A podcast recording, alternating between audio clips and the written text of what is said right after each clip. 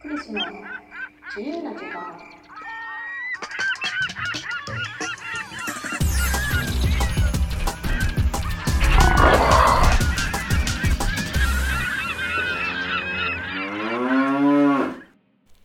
この番組はクリスが日頃の講演活動や文章では発信しないようなささやかな日常をゆるゆると語るラジオ番組です。皆さんいかがお過ごしでしょうか？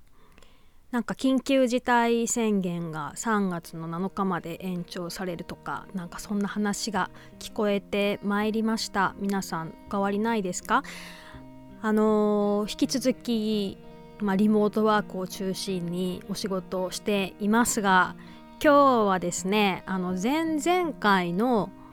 放送の時にお話ちょっとだけ触れたアビゲ・アナンド君の話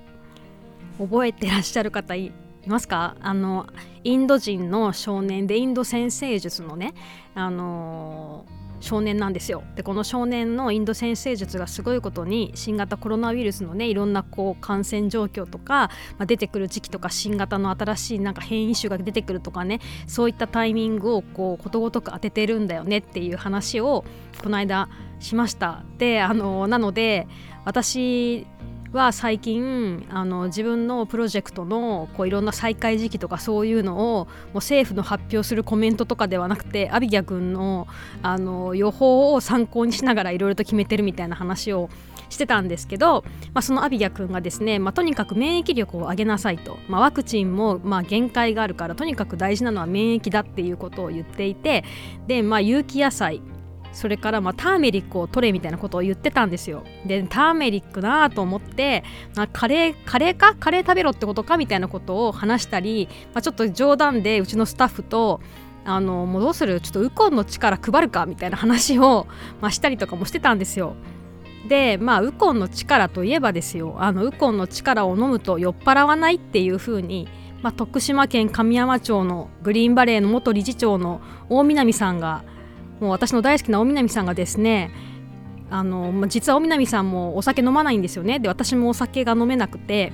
でもなんかこうよく海外とかに行くじゃないですか。でその時にこう美味しいワインとかがねこうまあ、イタリアとかねそういうワインの生産地でワイン飲めないのってすごい残念だよねっていう話をしてた中でねクリスチャンウコンの力すごいよって言われて、まあ、ウコンの力を飲んでから飲むと酔わないから試してごらんって言われて、まあ、それはねぜひともあのこう実行しなければと思って、まあ、その話を聞いてからすぐに私はウコンの力を買いましてあの粉のねウコンの力をこう海外出張の時は必ず持ち歩いてるんですよ。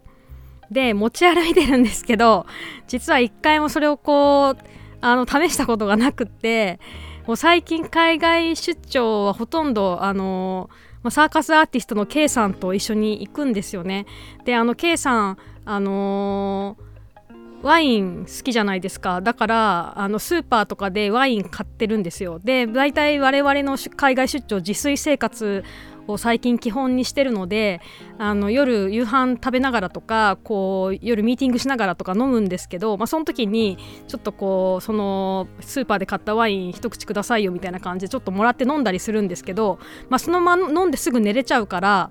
なんかわざわざウコンの力を飲むのを忘れてしまって、まあ、いつもだからウコンの力飲み持ち歩いてるけど飲んだ試しがなくてでまあそんな感じのこうウコンのねあのことは知ってるんだけど実際に試したことがないなと思って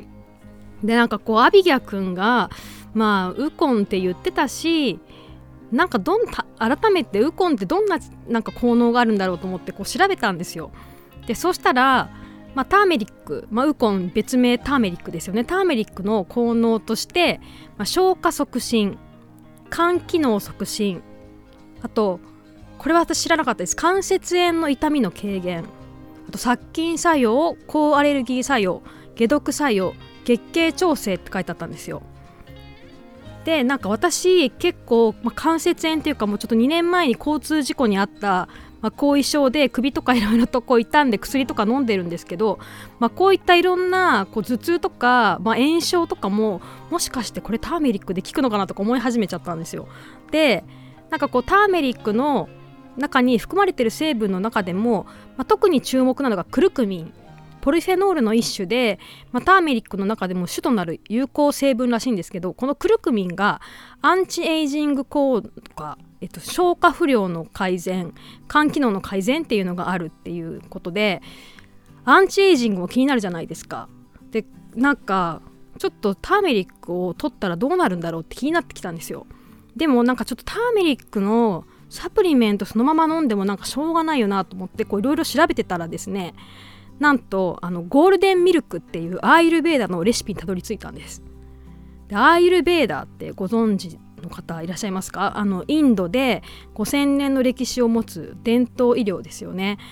であのよく日本だとこうアーユルベーダーっていうとマッサージが有名だと思うんですよ。こうなんかごま油油をこう額のとこにダーって垂らしてヘッドマッサージとかするようなこうアイルベーダのマッサージって結構有名なんですけど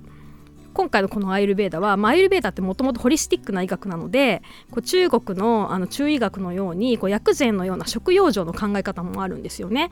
でまあそのなんかゴールデンミルクっていうのはそのアイルベーダのレシピの一つみたいででまあスパイスあるスパイスとあとそれをまあそのスパイスを牛乳に入れてでまあお好みで蜂蜜とか砂糖とかを入れて飲むものらしいんですけどそのスパイスっていうのがそのターメリックでシナモンカルダモンブラックペッパージンジャーこういったあのスパイスを入れるそうなんですよ。でこのブラックペッパーっていうのは結構重要らしくってこのブラックペッパーに含まれる天然物質のペピリンっていうのがターメリックに含まれるこのクルクミンの吸収を高めてくれるかすごい大事らしいんですね。でこのゴールデンミルクっていうののこう効果がまた結構すごくって風邪インフルエンザの予防効果、まあ、これ今まさにですよね。であとまあさっきのアンチエイジング炎症を抑える効果消化を高める効果。あとあのシナモンが入っているので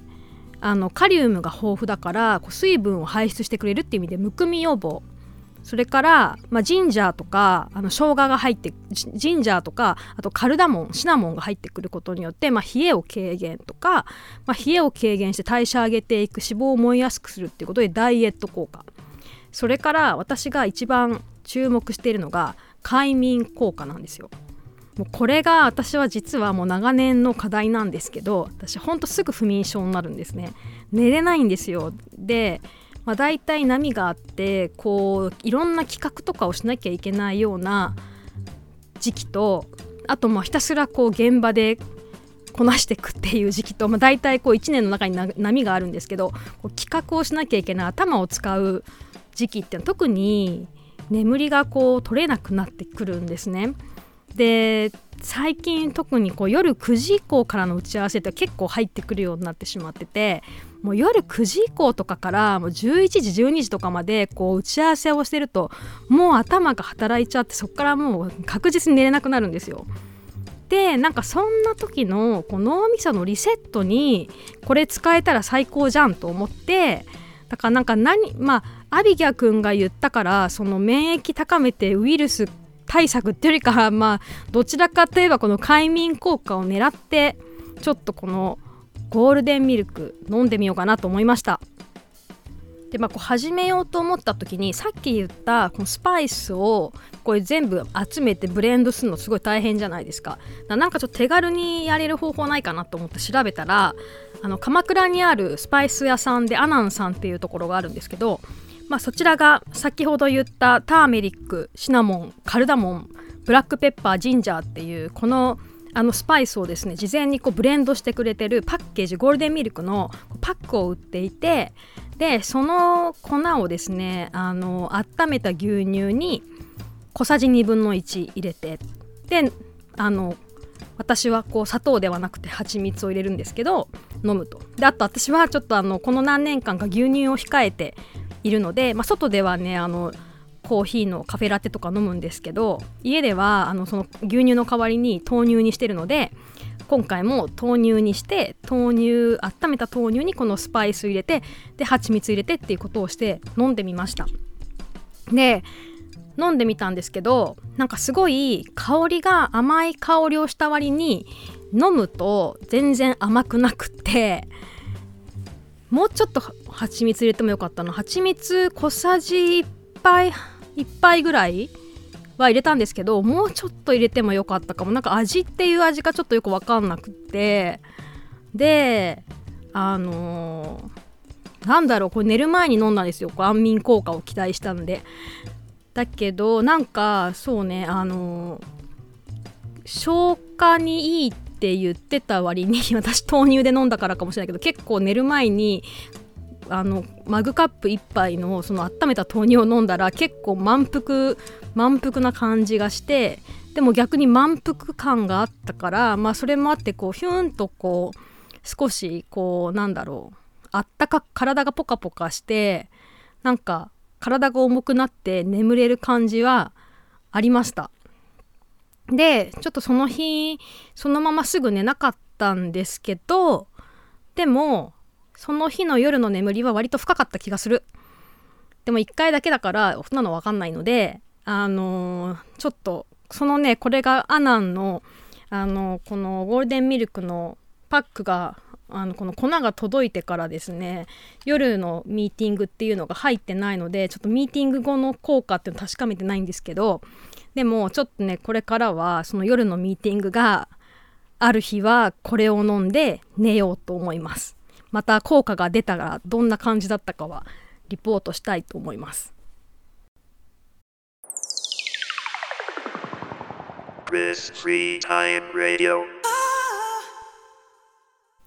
えー、さて先月発表になりました、えー、 True Colors Festival の中で発表する予定だった Slow Circus Project の新作サーカス野外サーカス作品の、えー、公演が決定しました。いややっと発表できるようになったんですけれども、えー、4月の2526日日曜月曜なんですけれども池袋の西口公園野外劇場グローバルリングシアターで上演します、えー、チケットの申し込みはこれあの入場無料なんですけれども予約制にさせていただく予定で予約開始が4月の初旬を予定しています、えー、3年ぶり？4年ぶりになっちゃったのかな、えー、新作公演です。タイトルが「東京虫のいい話っていう、えー、タイトルです、えー、昨年一昨年ですかねあのオーディションをした、えー、キャストたちでやるサーカス公演で全部で総勢で、まあ、最終的に何人ぐらいかな？60人70人弱ぐらいの、えー、大所帯な形のあの作品になるんじゃないかなと思います。2017年のあのパラトリエンナーレでお見せした野外サーカスと、まあ、あのフォーメーションというかこっちメインのサーカスのパフォーマーたちがいてであとあのアンサンブルのダンサーたちがいてっていうそういうあの形は相変わらず変わらずなんですけれども、まあ、今回オーディションはそのアンサンブルのとのところであのオーディションさせていただいてるんですけど、まああのそうですね17年の時から変わらずあの出演してくださってる方々もいらっしゃいますし今回新しくあの出演してくださる方もいらっしゃいますしであのメインのねあのパフォーマーたちの顔ぶれもだいぶ変わって今回はあの日頃ジャグラーをやってるような芸人のみんなとかねが中心になってきてくれているのであのさらにあのサーカス感がアップしているんではないかなと思います。であの1人ちょっと海外からですねアーティストを呼びたいなと思ってるんですけどまあそのアーティストを呼べるか呼べないかの判断はもうちょっと先になるかなっていう感じですただまああのー、その海外勢がね海外のアーティスト入ってきても来なくても見せれるようなあの今できるベストな形でお届けしたいなと思ってますし17年から進化した姿をお見せできるんではないかと思っております。であのこのサーカス公演の稽古を1月から再開する予定だったのが、あのー、まあ、この緊急事態宣言の影響もあって1月2月の稽古をお休みしてしまってるんですけどあの今週からですねあのオンライン稽古っていうのを初めてやってみようかなと思っていて、まあ、ちょっとまずあの一部のメンバーからスタートするんですけど徐々に徐々に広げていってアンサンブルのメンバーさんたちとかともそういうオンライン稽古できればいいなと思ってるんですけど、まあ、これもあの果たしてうまくいくのかどうなのかっていうもう全て実験ですね。やってみなきゃ分かんないけど。でもあのこのオンライン稽古がうまくこう機能するようになってくると結構この作品あの関西方面とかあの東京から離れた地域から参加してくれてるメンバーもいるので、まあ、そういう方たちのねこう移動の負担とかも減るので、まあ、そういうことができるようになっていったらそれはそれでいいのかなと思ってちょっとチャレンジとしてやってみたいなと思います。まあ、オンライン稽古のこんな感じで行き行きましたやれましたこの辺がやっぱ課題でしたみたいなことはまた今度あのー、まあ、次次回以降の、えー、このクリスの自由な時間でご紹介していけるといいのかなと思います。ま、来週はもう結構ティーパムもあるしいろいろと盛りだくさんなんですよね。まあ、来週盛りだくさんなのでまた来週来週盛りだくさんだから逆に来週再来週にして再来週盛りだくさんのこと喋るのかなちょっとわからないですけど、えー、また、えー、このクリスの自由な時間で近況など報告していきたいなと思います。今週も最後までお付き合いいただきありがとうございました。今週のクリスの自由な時間いかがでしたでしょうか？感想質問話してほしいテーマなどありましたらスタンド FM のレターからメッセージを送ってください、また来週も聞いてみたいなと思ってくださった方は是非チャンネル登録してくださいね。それではまた。バイバイ。